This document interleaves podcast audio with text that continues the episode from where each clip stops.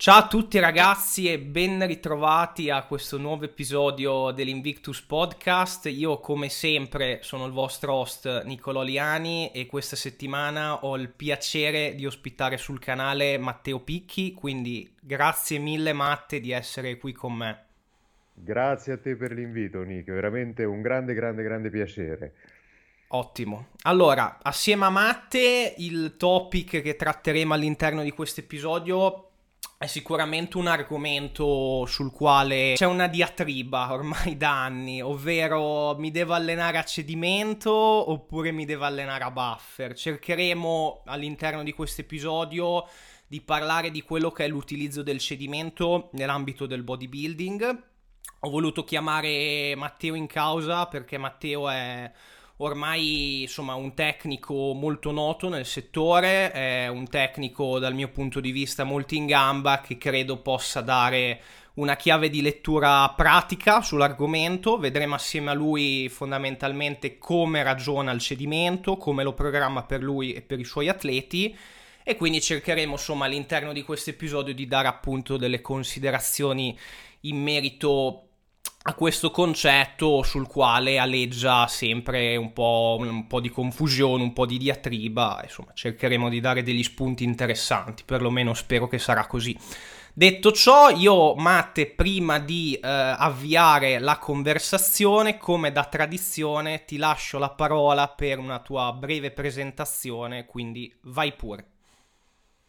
Grazie Nick, breve presentazione, che dire? Allora, in primis io sono sono un appassionato e un praticante ormai da quando, da quando ne ho memoria. Mi piace tanto il settore, mi piace tanto allenarmi. Eh, non credo soprattutto in quest'ultimo periodo di potermi classificare come un bodybuilder perché veramente diciamo che è un periodo un pochettino pieno, un pochettino denso di cose da fare, quindi mi alleno in primis perché non riuscirei a farne a meno, quindi oggi affronteremo sicuramente un'argomentazione, vi dirò anche il punto di vista di Matteo, poi vi dirò il punto di vista eh, di Matteo come allenatore e vedremo un po' come, come incastrare le due cose. Io innanzitutto sono un personal trainer, eh, sono un docente per diversi corsi in ambito tecnico e non solo per quanto riguarda il bodybuilding, però vi parlerò soprattutto ecco, oggi come, come appassionato e come, e come, tecnico in relazione a un'argomentazione che mi permetto di dire, di fare un piccolo preambolo vai, in relazione vai. all'argomento. Diciamo che eh, il mondo dei social ha aperto le frontiere, quindi quello che c'è al di là della sala pesi adesso può essere argomentato, discusso anche al di là eh, del, dell'ambiente palestra. Ed è anche giustissimo così, perché per chi sa cogliere, ma anche per chi sa condividere le proprie esperienze in una determinata maniera, eh, vengono fuori sicuramente tanti spunti. Io mi sento di dire anche, Nick, che questi podcast sono un bellissimo modo per conversare, un bellissimo modo per condividere e eh, per chi sa cogliere, sa prendere, anche al di là delle argomentazioni trattate, sono una gran fonte di crescita, sicuramente, di spunti, di interpretazioni personali. Il fatto è che un'argomentazione del genere, così come tutte quelle legate al mondo dell'allenamento, eh, va bene che vengano discusse sulle varie piattaforme, ma andrebbero in primis eh, valutate nel nostro habitat eh, naturale, quindi in palestra. Quando si parla di cedimento, essenzialmente di cosa si parla, di quale tipologia di cedimento si parla. Queste sono tutte cose che hanno un determinato peso all'interno della, dell'interpretazione di un protocollo in primis e quindi successivamente da parte del tecnico in fase di stesura hanno un determinato determinato, un determinato peso. C'è il soggetto che io chiamo kamikaze, che quindi sta lì, che ogni serie se la porta al di là, ben al di là del cedimento, fino a quel punto in cui effettivamente tu fai un po' fatica a interpretare la tipologia di esercizio che sta svolgendo. E c'è invece chi è molto rigoroso, chi si attiene alle tabelle, se deve fare veramente 8 ripetizioni non saranno mai 9, saranno sempre rigorosamente 8 e così via. Così come c'è anche un, una serie portata a sfinimento su un esercizio composto a un rep goal medio-basso oppure su un esercizio di isolamento con un rep goal molto alto. Quindi da una parte c'è un cedimento sugli alti carichi su esercizi pluriarticolari, dall'altro c'è un cedimento praticamente per pura acidosi su esercizi di, di isolamento. Questo va, va, visto, va visto. Sicuramente eh, va interpretata anche la tendenza che l'atleta ha, che il soggetto ha nei confronti di uno sforzo che va oltre soglia. Essere eh, condizionati sotto questo punto di vista apre tante possibilità, eh, però è un condizionamento che eh, deve essere estremamente consapevole.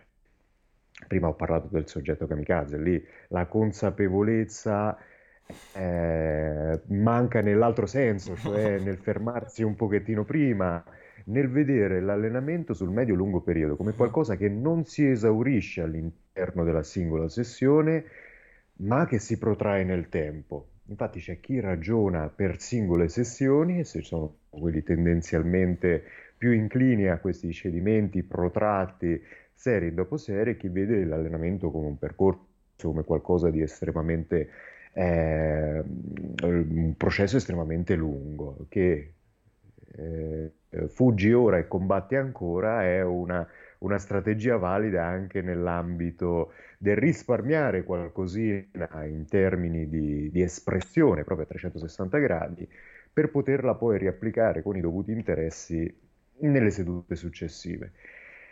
Eh, quando si parla di cedimento si parla di tutti questi parametri che mm, magari anche adesso li analizzeremo in maniera un po' più pratica al di là di questi discorsi eh, generali e, e, teorici per poter vedere anche un pochettino come e quando, come e quando applicarlo. Ottimo, beh direi che come introduzione è stata estremamente interessante. Io direi che dato che è un argomento che richiede, anzi esige una chiave di lettura assolutamente molto pratica, direi di spendere giusto un, proprio due parole sui vari tipi di cedimento. Quindi quando noi parliamo di cedimento, mh, fondamentalmente abbiamo correggimi se sbaglio, cinque tipologie di cedimento, ovvero un cedimento tecnico, un cedimento muscolare un, o concentrico, un cedimento eccentrico, un cedimento isometrico e un cedimento assoluto. Se vogliamo affacciarci a un recinto di interesse come quello che può essere una sala pesi, un allenamento appunto diciamo più a sfondo bodybuilding, non so tu, ma io nella mia pratica anche comune, i due cedimenti che mh, sol- utilizza il 99% delle volte sono il cedimento tecnico e quello muscolare. E diciamo che c'è una linea molto sottile fra i due. Non è che parliamo di due cose così differenti, anzi alle volte c'è veramente pochissima differenza.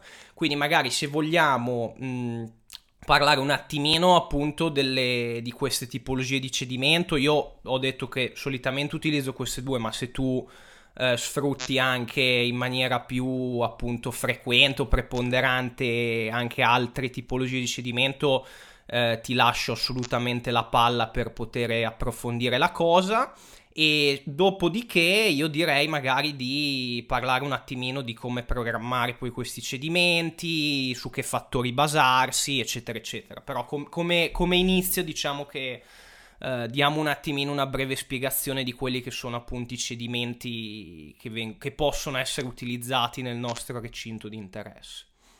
Assolutamente, Nick. C'è anche da dire che effettivamente diverse tipologie di cedimento, come quelle che hai elencato, si sposano anche con diverse tipologie di esercizi, nonché di soggetti.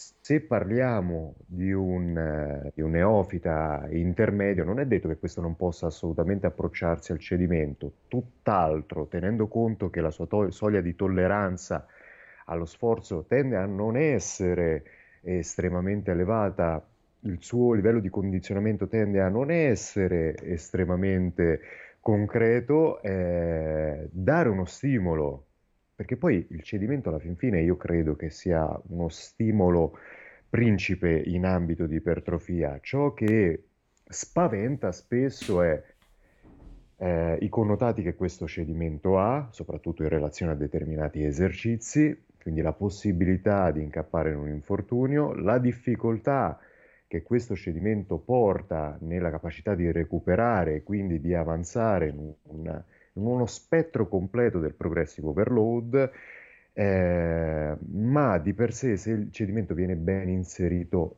è un perfetto stimolo.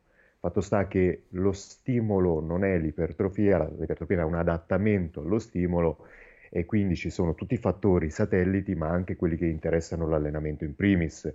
Quindi va bene il recupero dalla sessione, ma come si incastrano le altre sessioni tra di loro? Come si organizza il microciclo? Cioè se io effettivamente voglio portarmi in prossimità del cedimento a ogni sessione, sono sicuro di riuscire comunque a progredire nelle resistenze, a progredire nel volume, ad avere tutti quei fattori concomitanti al progressive overload in costante o ondulatoria ascesa e eh, possibile che a livello nervoso, a livello muscolare io ne risenta nelle sessioni eh, successive, perché questo essenzialmente è il, eh, il problema principale. Allora, Nick, io parlerò anche della mia personale esperienza, perché Sì. magari può essere un po' interessante, può essere un po' più pratico, però l'ho detto prima, io mi alleno in primis per, per divertirmi almeno in questo periodo qui, benché poi mi accorga anche che in passato, eh, anche per quanto riguarda la preparazione agonistica, non mi allenavo in maniera molto differente. Mm. A me piace tantissimo eh, quel- quell'aspetto che io ca- chiamo carico specifico, cioè la percentuale del- della resistenza utilizzata che anche in un movimento pluriarticolare va a finire proprio lì dove voglio. Sì. Quindi una distensione con bilanciere su piana, eh, se io mi metto in testa per, di svolgerla per colpire il pettorale, voglio fare in modo che i sinergici, che eh, il muscolo target lavorino in maniera differente affinché quella distensione vada a finire principalmente sul pettorale. Mi piace tanto eh, impartire uno stress meccanico elevato dovuto anche dall'ampiezza del ROM e dal tempo sotto tensione e contemporaneamente coniugare questi due aspetti a un'alta resistenza utilizzata, la più alta possibile in relazione ai, ai fattori eh, poc'anzi destri- descritti e anche al cedimento muscolare. Perché per quale motivo, Nick? Io i miei allenamenti sono relativamente molto brevi. Mm. Io mi alleno poco all'interno della sessione, magari durano sì quell'ora e un quarto, quell'ora e venti, ma sono poco densi, quindi i recuperi tendono ad essere elevati. Per quale motivo? Presto detto, perché comunque le resistenze tendono ad essere sempre medio-alte e lo stimolo per singola serie è molto elevato, spesso sopra soglia.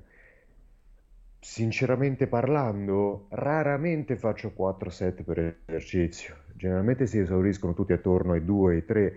Raramente c'è un'alta o molto alta presenza di esercizi di isolamento che sono sempre inseriti nel contesto, ma in virtù di quel, quel fattore poc'anzi eh, menzionato, quale il carico specifico, cioè in una chest incline io faccio in modo di colpire il pettorale nella porzione più alta, se quello è il mio obiettivo, perdono anche un po' di senso. Fanno un po' da riempitivo e da aumento del volume di sessione. E mi alleno anche relativamente poco a livello di frequenza settimanale, Mhm. quindi 4 massimo 5 volte, quindi sessioni poco voluminose, molto intense, rarefatte, in cui il cedimento è sì una chiave di lettura all'interno della singola serie, ma c'è sempre da contare la cadenza di questa serie, il tempo sotto tensione di questa serie. È un cedimento, mi, mi sento di dire, tanto tecnico quanto concentrico, non vado mai a portare al di là. Quando il peso non si sposta più mantenendo una determinata tecnica, la, la- la serie finisce. Questo è un modo di incastrare in maniera eh, molto fluida determinate variabili. È logico che a un certo punto, soprattutto per quei fattori satelliti che abbiamo menzionato, quali recupero, magari un periodo estremamente stressante, alimentazione magari unipocalorica protratta e così via, si tende ad accumulare un po'. Ma io lo dico chiaramente, alla fin fine l'allenamento, se vissuto in prima persona, quindi lasciamo da parte tutto l'aspetto del, del discorso da tecnici, da allenatori, da coach, eh, anche perché io mi alleno adesso senza un obiettivo agonistico specifico nel medio termine. L'allenamento è un'espressione un po' di se stessi, cioè stravolgere totalmente l'allenamento non, non, è una cosa che potrei fare in questo momento non, e non è soprattutto una cosa che vorrei fare, non lo vorrei proprio fare. A me piace allenarmi in questa maniera e mi trovo bene con questo approccio qui, però anche sotto questo punto di vista, Nick, spesso le proprie esperienze pa- passano come il proprio metodo o le proprie esperienze passano come un io ho fatto questo e sono migliorato, io faccio questo e ho questi risultati. Non è assolutamente vero, non è assolutamente vero. Anche perché magari ho tanti ragazzi, tanti atleti che si allenano in maniera diametralmente differente con una frequenza di sei volte a settimana o anche più e mm, semplicemente ritengo che il mio approccio sia soltanto uno dei tanti, ma il mio approccio è quello di Matteo, non quello di Matteo come allenatore, che può funzionare, un allenamento ad alta intensità ben, ben, ben cadenzato e ben pensato proprio nelle meccaniche di esecuzione, ma perché una bassa frequenza non può essere soppiantata, sostituita da una frequenza più alta? Perché queste serie così eh, improntate sul cedimento, così improntate sullo stress meccanico, non possono essere sostituite da un maggior volume, una minore resistenza, una più rarefatta frequenza di, di cedimento. Va tutto bene, va tutto bene, però quando si agisce per estremi, io mi sento di dire che il mio bene o male è un estremo, le possibilità di sbagliare sono sicuramente superiori rispetto a invece un approccio meno, meno improntato su uno dei vertici varie, dei vari stressor che garantisce sicuramente risultati più sicuri. E una cosa che dico, adesso parlando da tecnico, quando inizio una nuova collaborazione, eh, perché se si parla di ragazzi che ormai seguo da anni è tutto più semplice. Ho tanti dati raccolti, li conosco, quindi mi è veramente facile eh, dosare gli stimoli. Ciò che invece è più difficile è garantire quella percentuale di miglioramento ulteriore rispetto a quanto si è fatto fino ad ora, anche perché a volte bisogna usare. Quando inizio una nuova collaborazione, io mi approccio a una persona che non conosco. Posso conoscere in parte i suoi pregressi dopo la prima anamnesi iniziale, ma si tratta di una conoscenza tutt'altro che pratica. Quella persona va osservata, posso io muovermi per estremi, magari anche un atleta estremamente condizionato o un atleta agonista, non lo farò mai, almeno non in un primo momento. Un buon allenatore, un buon tecnico è in primis un buon osservatore chi ha delle cadenze estremamente accelerate in palestra, chi eh, tende a prendere sempre quei manubri che stanno lì in fondo belli impolverati e a spingerli in maniera esplosiva, poco cadenzata magari. Bisogna stare attenti in questi soggetti in relazione al discorso cedimento, molto attenti. Chi invece si approccia in maniera più, mm, come posso dire, eh, più ragionata. Chi mette la testa all'interno del muscolo, veramente per ogni singola ripetizione, può sicuramente approcciarsi in maniera più, più cauta al cedimento, nel senso che può vederlo introdotto con più frequenza all'interno delle proprie routine, sempre considerando il fattore sicurezza. Eh, però alla fin fine il discorso si riduce a un qual è il mio obiettivo, uh-huh. e quali sono le mie tendenze in relazione all'allenamento. Cioè noi siamo degli osservatori, in primis, poi ci muoviamo. Non so se sei d'accordo Nico con questo discorso, sarebbe bello anche sentire la tua. Io sono estremamente d'accordo, credo che è anche un po' quando noi parliamo di cedimento in generale, penso che sia, tra virgolette, un po' una forma mentis che la persona o, ag- o, acquista subito appena muove i primi passi in sala pesi e poi non so se sicuramente ti è capitato anche a te anche perché hai sicuramente più esperienza di me nel settore Uh, a me è capitato molto spesso che tanti ragazzi, tanti utenti che comunque erano già anni che si allenavano in palestra sempre con quella forma mentis lì, quando io tendevo a dargli un approccio un po' più ragionato, un po' più programmato, cercando di spiegargli il perché anche, c'era un po' di difficoltà, perché chiaramente era un qualcosa che loro si portavano appresso da molto molto tempo.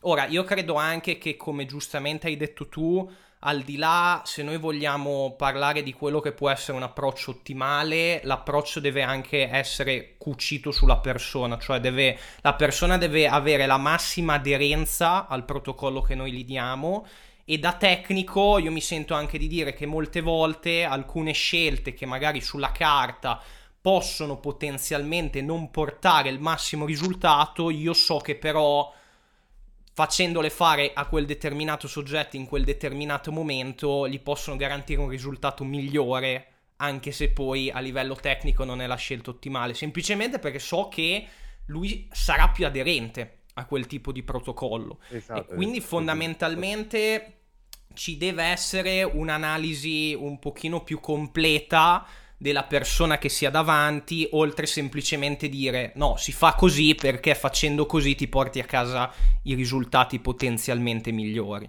Se noi vogliamo brevemente, eh, anche per gli ascoltatori, magari dare un qualcosa di un pochino più nozionistico, noi sappiamo che uh, anche a livello di evidenze scientifiche si è visto che il cedimento non è una condizione fondamentale per indurre ipertrofia muscolare. Sappiamo che quando noi portiamo uno stimolo al cedimento abbiamo all'interno di quella serie allenante il massimo stimolo che noi potenzialmente potevamo generare.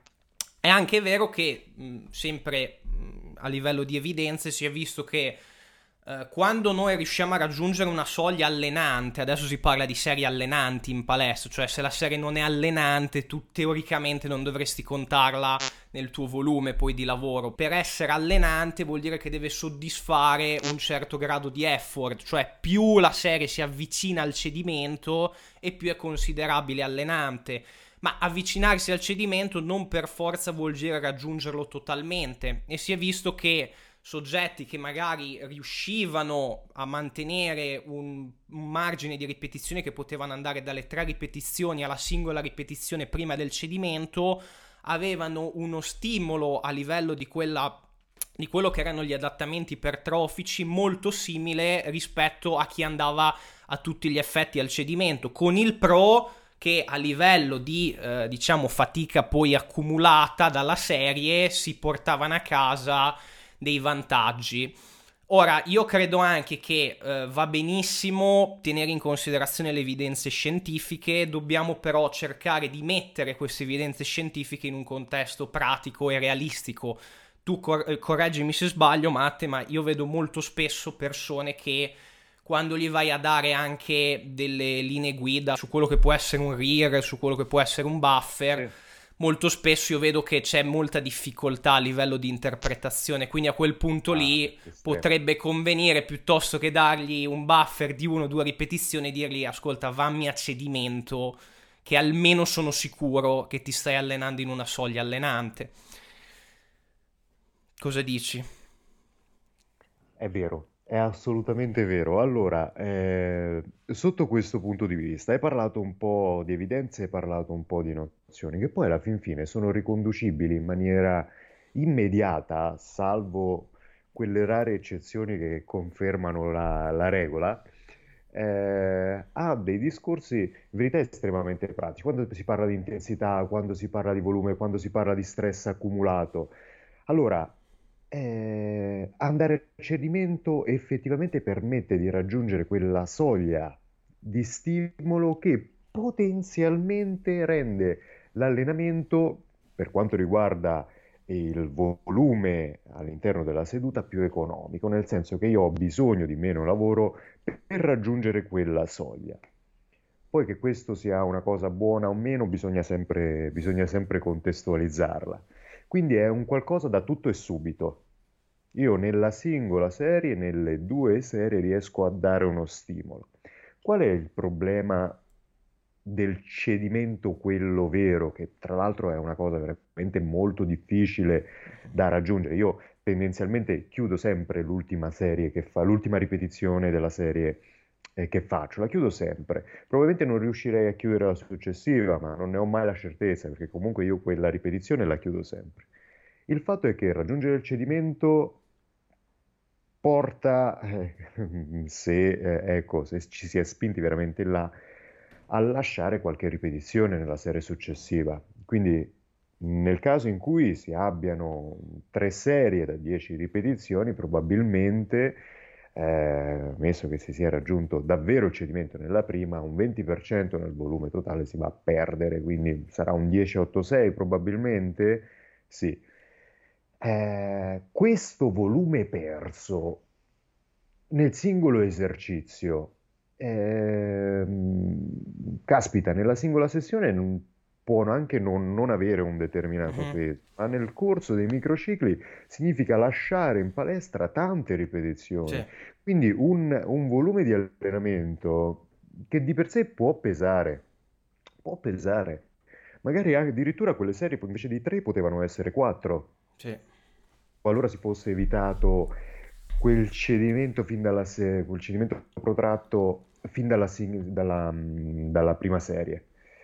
Senza contare che effettivamente questo approccio poi porta ad accumulare anche un determinato stress e ripercuotersi sul recupero. Per questo ho detto che le mie sessioni di allenamento sono rarefatte.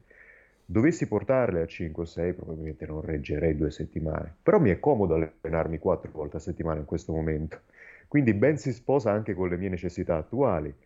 Però penso, eh, caspita, eh, se invece di quattro volte mi allenassi sei volte avrei otto allenamenti in più a fine mese.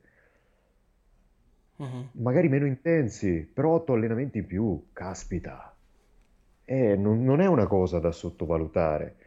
Quindi questo è uno stimolo in accumulo. Non è la singola sessione, bensì è l'accumularsi degli stimoli addizionati tra le varie sessioni, lungo il microciclo, all'interno del mesociclo.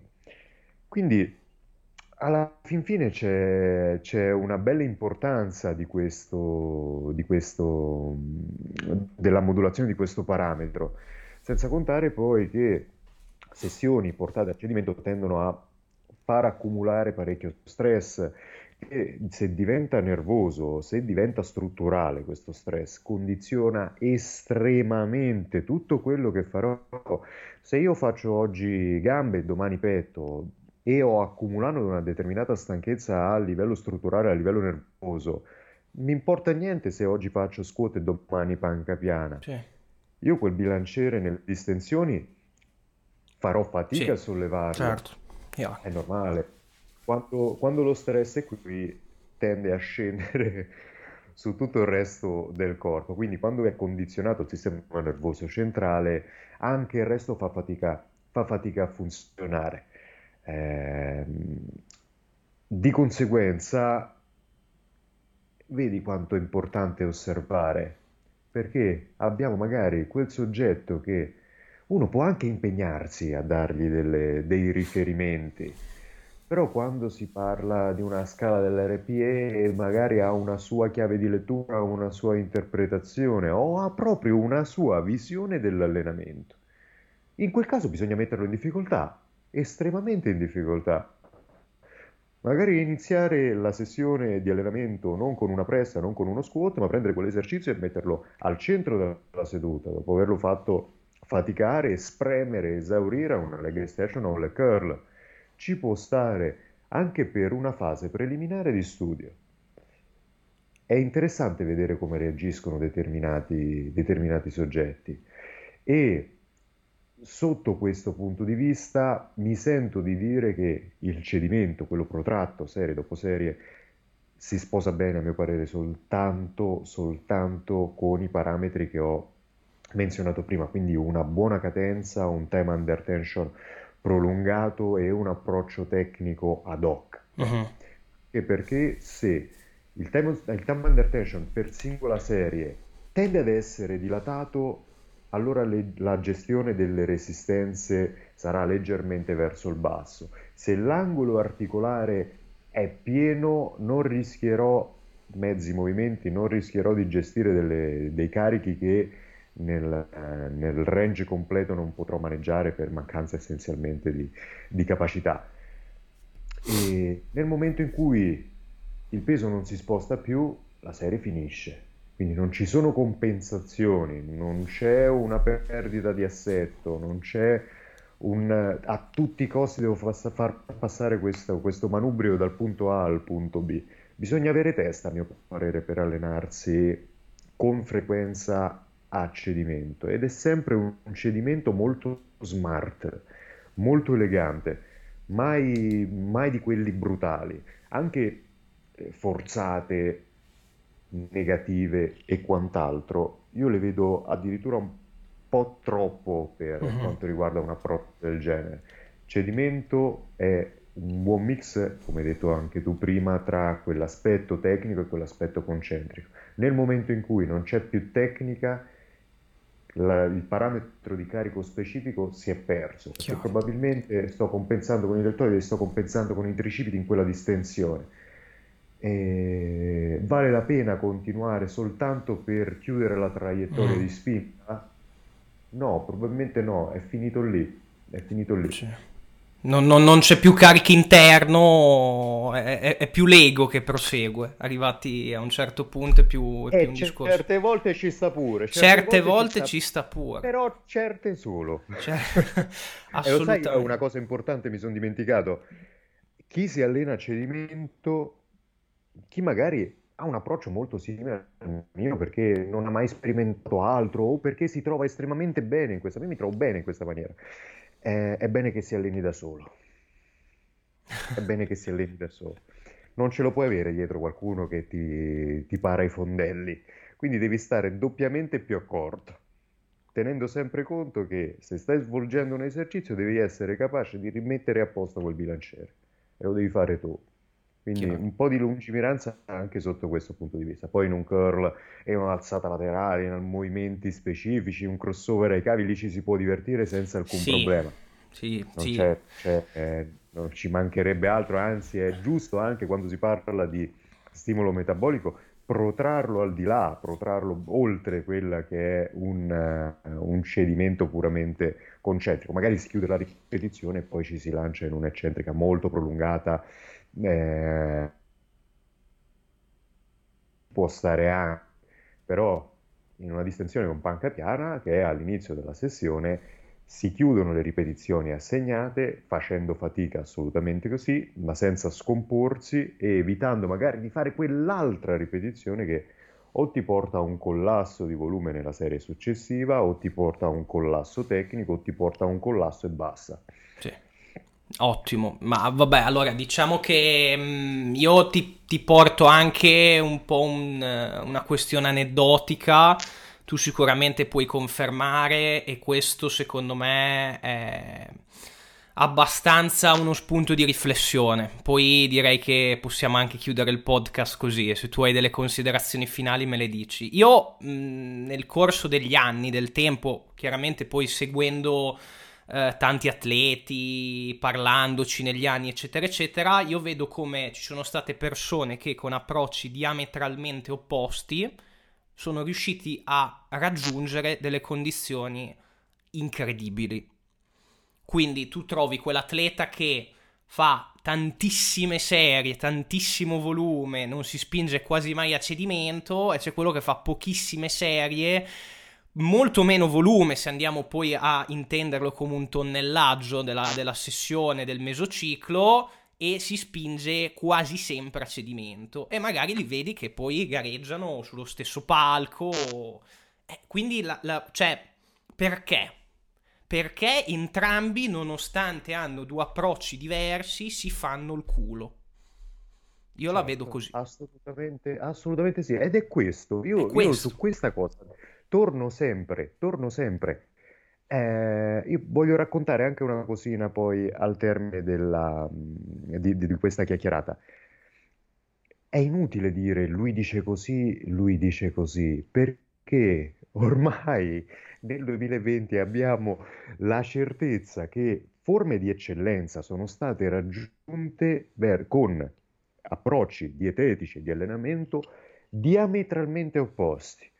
C'è chi magari utilizza alti intake di carboidrati e arriva sul palco, bello, una bella forma e ha veramente una, un aspetto eh, ai vertici di questa disciplina. C'è chi con la dieta chetogenica sale sul palco e ha una forma splendida, c'è chi con l'alta intensità, c'è chi con l'alto volume, però una cosa mi sento di dire, piuttosto che guardare il metodo, guardate i principi.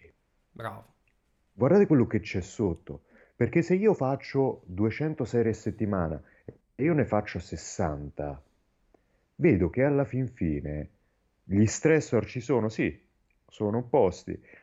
Eh, la, lo stimolo ipertrofico c'è, sì, sono opposti, però sono presenti in tutti e due i frangenti.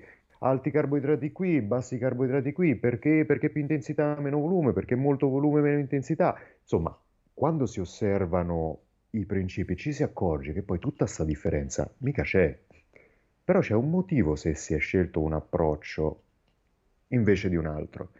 Allora, io qualche tempo fa sono stato al... questo lo ripeto sempre perché è una cosa che mi ha colpito, effettivamente mi ha fatto riflettere tanto, sono stato al seminario di Pier Venturato, quindi ha fatto, ha fatto una parte introduttiva molto bella anche perché io sono tremendamente affascinato dai racconti di, quello, di quella storia che, del, del, bodybuilding che fu.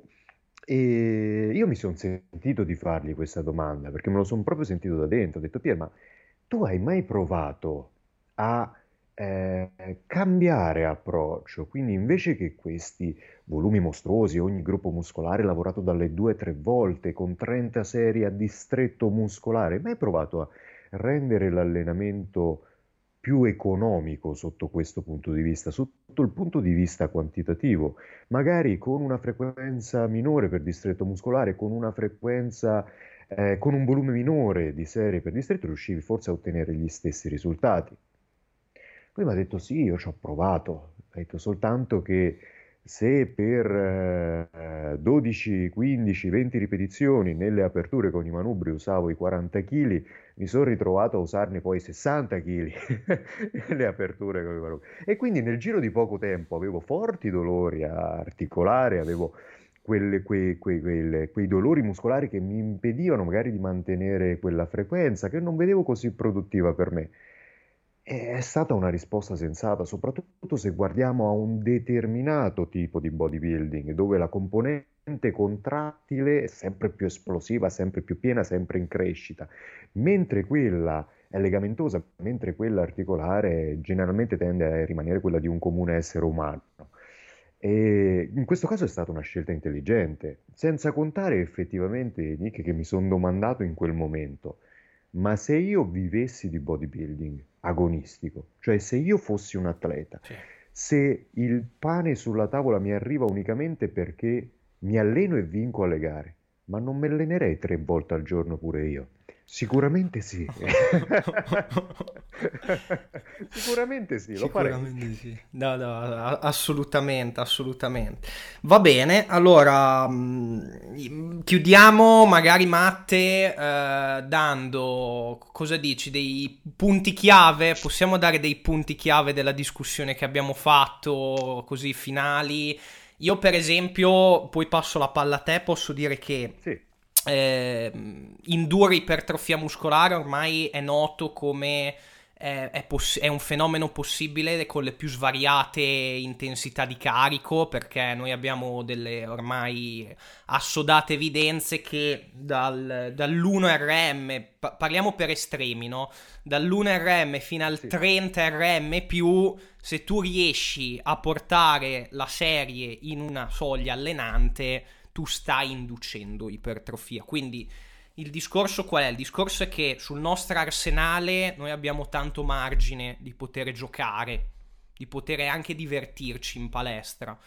Il tutto sta nel mixare i giusti stimoli, non ragionare per estremi, cioè non lavorare sempre solo con un determinato rep range, sempre solo a cedimento, Ma cerchiamo di, mm, e questo vabbè non lo abbiamo detto, ma lo do anche quasi per scontato perché comunque se siete arrivati a questo episodio qua avete anche ascoltato già altri podcast che ho fatto, è già un qualcosa che abbiamo detto più volte. Chiaramente mm, c'è una netta differenza fra eseguire un esercizio e portarlo a un cedimento tecnico, a un cedimento muscolare, se parliamo di un esercizio mo- multiarticolare o un esercizio monoarticolare. Questo lo do per assodato. Diciamo che a seconda della, dell'esercizio che noi andiamo a svolgere, a seconda della frequenza di stimolo che noi decidiamo di dare ai vari distretti muscolari, anche in base alle nostre possibilità, anche in base alla nostra routine di vita, quanto,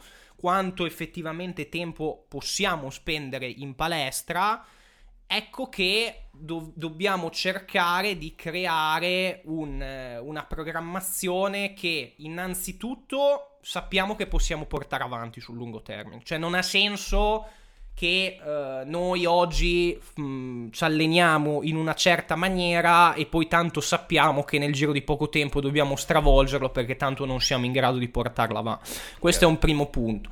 Ma un secondo punto è che entriamo in palestra con la concezione più che allenarsi a cedimento o meno, rendere le, le, nostre serie, quando siamo in palestra, delle serie produttive, allenanti, cioè essere concentrati come dicevi tu, sulla cadenza delle varie appunto ripetizioni, sulla tecnica, su dare uno stimolo a fine del, dell'esercizio che tu vai a fare, che tu proprio percepisci, cazzo, ho lavorato, cioè ho fatto quello che dovevo fare, mi sono portato a casa un buon allenamento, delle buone serie, questo dovete fare prima di ragionare per estremi, cioè mallena buffer, mallena cedimento. Entrate in palestra con la mentalità di dire mi devo portare a casa uno stimolo, uno stimolo che so che mi è proficuo per quelli che sono i miei stretti fini. Questo secondo me è, è fondamentale. Poi è chiaro che c'è tutto un discorso di programmazione, come abbiamo detto è comunque una coperta corta, perché se io vado sempre a cedimento sarà molto più difficile nel, nel, corso del tempo riuscire ad avere degli aumenti sui parametri allenanti longevi.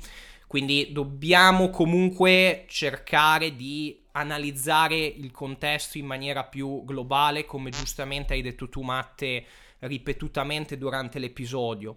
Però di base, ed è questo il discorso del perché alcuni riescono ad ottenere risultati di eccellenza anche con approcci differenti, perché di base c'è del, eh, dell'impegno, dello stimolo, dello stimolo allenante quando entri in palestra, che è quello che sul lungo termine ti dà dei risultati. Cioè, c'è poco da fare, quindi possiamo giocare con i numerini, possiamo giocare con il volume, possiamo star lì a fare tutti i conteggi che volete, ma se non entrate in palestra con l'idea di dare degli stimoli impegnativi per rompere comunque un'omeostasi indotta da, da, dal corpo, la vedo dura che nel corso degli anni riuscirete poi a effettivamente raggiungere dei risultati di rilievo. Assolutamente sì, assolutamente sì, Nick. Io mi sento di dire una cosa che poi alla fin fine ci rispecchia tutti quanti dal primo all'ultimo, nel senso che il bodybuilder è un eterno insoddisfatto. Quindi se se sta facendo qualcosa che funziona, lui immediatamente ricollega, sì, funziona, ma c'è qualcosa che può funzionare meglio di questo. È sempre così, è sempre così ed è giusto che sia così. Però una cosa, allenarsi a uno degli estremi per quanto riguarda approccio e tipologia di stimoli impartiti magari si può adattare, si può cucire molto bene a voi, come, come, per quanto riguarda il mio modo di allenarvi, ma mi darà sempre meno risultati rispetto a una variazione di stimoli, che poi non è una variazione casuale, più un'evoluzione di mhm. stimoli, mm-hmm. un cambiamento fluido di stimoli sul medio-lungo periodo. Il cedimento è parte integrante dell'allenamento di ogni bodybuilder, perché altrimenti ci si allenerebbe sempre lasciando qualche ripetizione lì perché magari si dovrebbe stravolgere in maniera innaturale l'allenamento. Tutti noi ci siamo allenati con diversi gradi di cedimento o contestualizzato a determinati esercizi, che è una cosa buona e giusta. Bisogna soltanto saper dosare, saper osservare, saper vedere cosa sta cambiando nella nostra routine, cosa sta cambiando in relazione alle nostre prestazioni in palestra, alla nostra fisicità e inserirlo quando è giusto che sia il caso di farlo. Quindi, come già detto, l'allenamento per estremi funziona bene soltanto per pochissimi, pochissimi, o magari si adatta a tanti altri, ma si adatta non sotto il punto di vista del risultato ottenuto, che è una cosa differente. Quindi cedimento sì, cedimento no, e la domanda è sempre la stessa, ma perché scegliere? Cioè, in un contesto di un'applicazione intelligente, perché dovrei scegliere se sì o no? Esatto. non, non, c'è proprio, non c'è proprio ragione alcuna di farlo. Va inserito, va inserito. Non sapete quando inserirlo, non sapete se c'è un eccesso di serie portate a, all'incapacità oppure sono troppo poche, lasciate troppe ripetizioni da parte, osservatevi Datevi degli appuntamenti fissi con voi stessi, soprattutto se vi autogestite. Se avete un coach ci penserà lui per voi, però se vi autogestite a frequenza regolare, al termine di ogni microciclo dell'allenamento, fatevela lì quella domanda. È andata così, ma cosa posso migliorare? Perché anche se le cose vanno bene, nel 90% dei casi possono essere migliorate. Un ripassino al volume, un ripassino all'intensità dell'allenamento, la, la, domenica organizzatevi sì la settimana sotto il punto di vista lavorativo e sociale, ma organizzatevela anche per quanto riguarda l'allenamento. Osservate ciò che avete fatto e pensate in un'ottica del cosa posso migliorare. È molto semplice, servono dei consigli pratici. Mettetevi lì e organizzatevi. Ottimo. Perfetto, Matte. Io direi che mh, abbiamo sicuramente dato delle considerazioni molto molto interessanti e spero utili.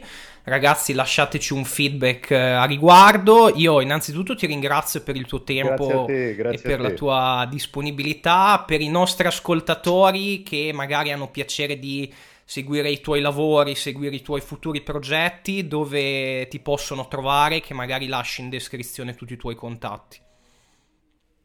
Sì, principalmente su Instagram, principalmente su Instagram, quindi troverete poi il mio canale di riferimento, penso in descrizione. Ok, e, anche quello di YouTube, dai, lo, lo, eh, lo, lo mettiamo? Non, non, non, ho menzionato semplicemente perché non, non, lo sto più coltivando con assiduità. Beh, però vabbè, sì, però canale... eh, ce, ce ne sono di contenuti, quindi insomma... Assolutamente, va benissimo. Eh, ragazzi, io vi ringrazio come sempre per il vostro tempo e per la vostra attenzione. Potete scrivere nei commenti se avete domande appunto inerenti al discorso del cedimento che abbiamo trattato. Sia io che Matteo sare- siamo insomma più che disponibili a rispondere a eventuali dubbi e perplessità, quindi non esitate. Io, come di consueto, prima di concludere il podcast, vi ricordo che um, è disponibile sul sito del Project Invictus l'Acropoli Invictus. L'Acropoli Invictus, che è una piattaforma a mo' di rivista digitale eh, estremamente interessante, all'interno della quale a livello mensile potete trovare dei casi studio potete trovare delle review scientifiche e a livello settimanale una diretta con uno dei maggiori esperti a livello italiano su un topic dai più svariati. Quindi se ancora non l'avete fatto io vi lascio il link in descrizione, dateci un occhio perché insomma secondo me è un contenuto molto molto interessante che vale la pena considerare. Detto ciò, io vi do appuntamento a un prossimo episodio e nel frattempo vi auguro un buon proseguimento di giornata. Grazie mille. Grazie.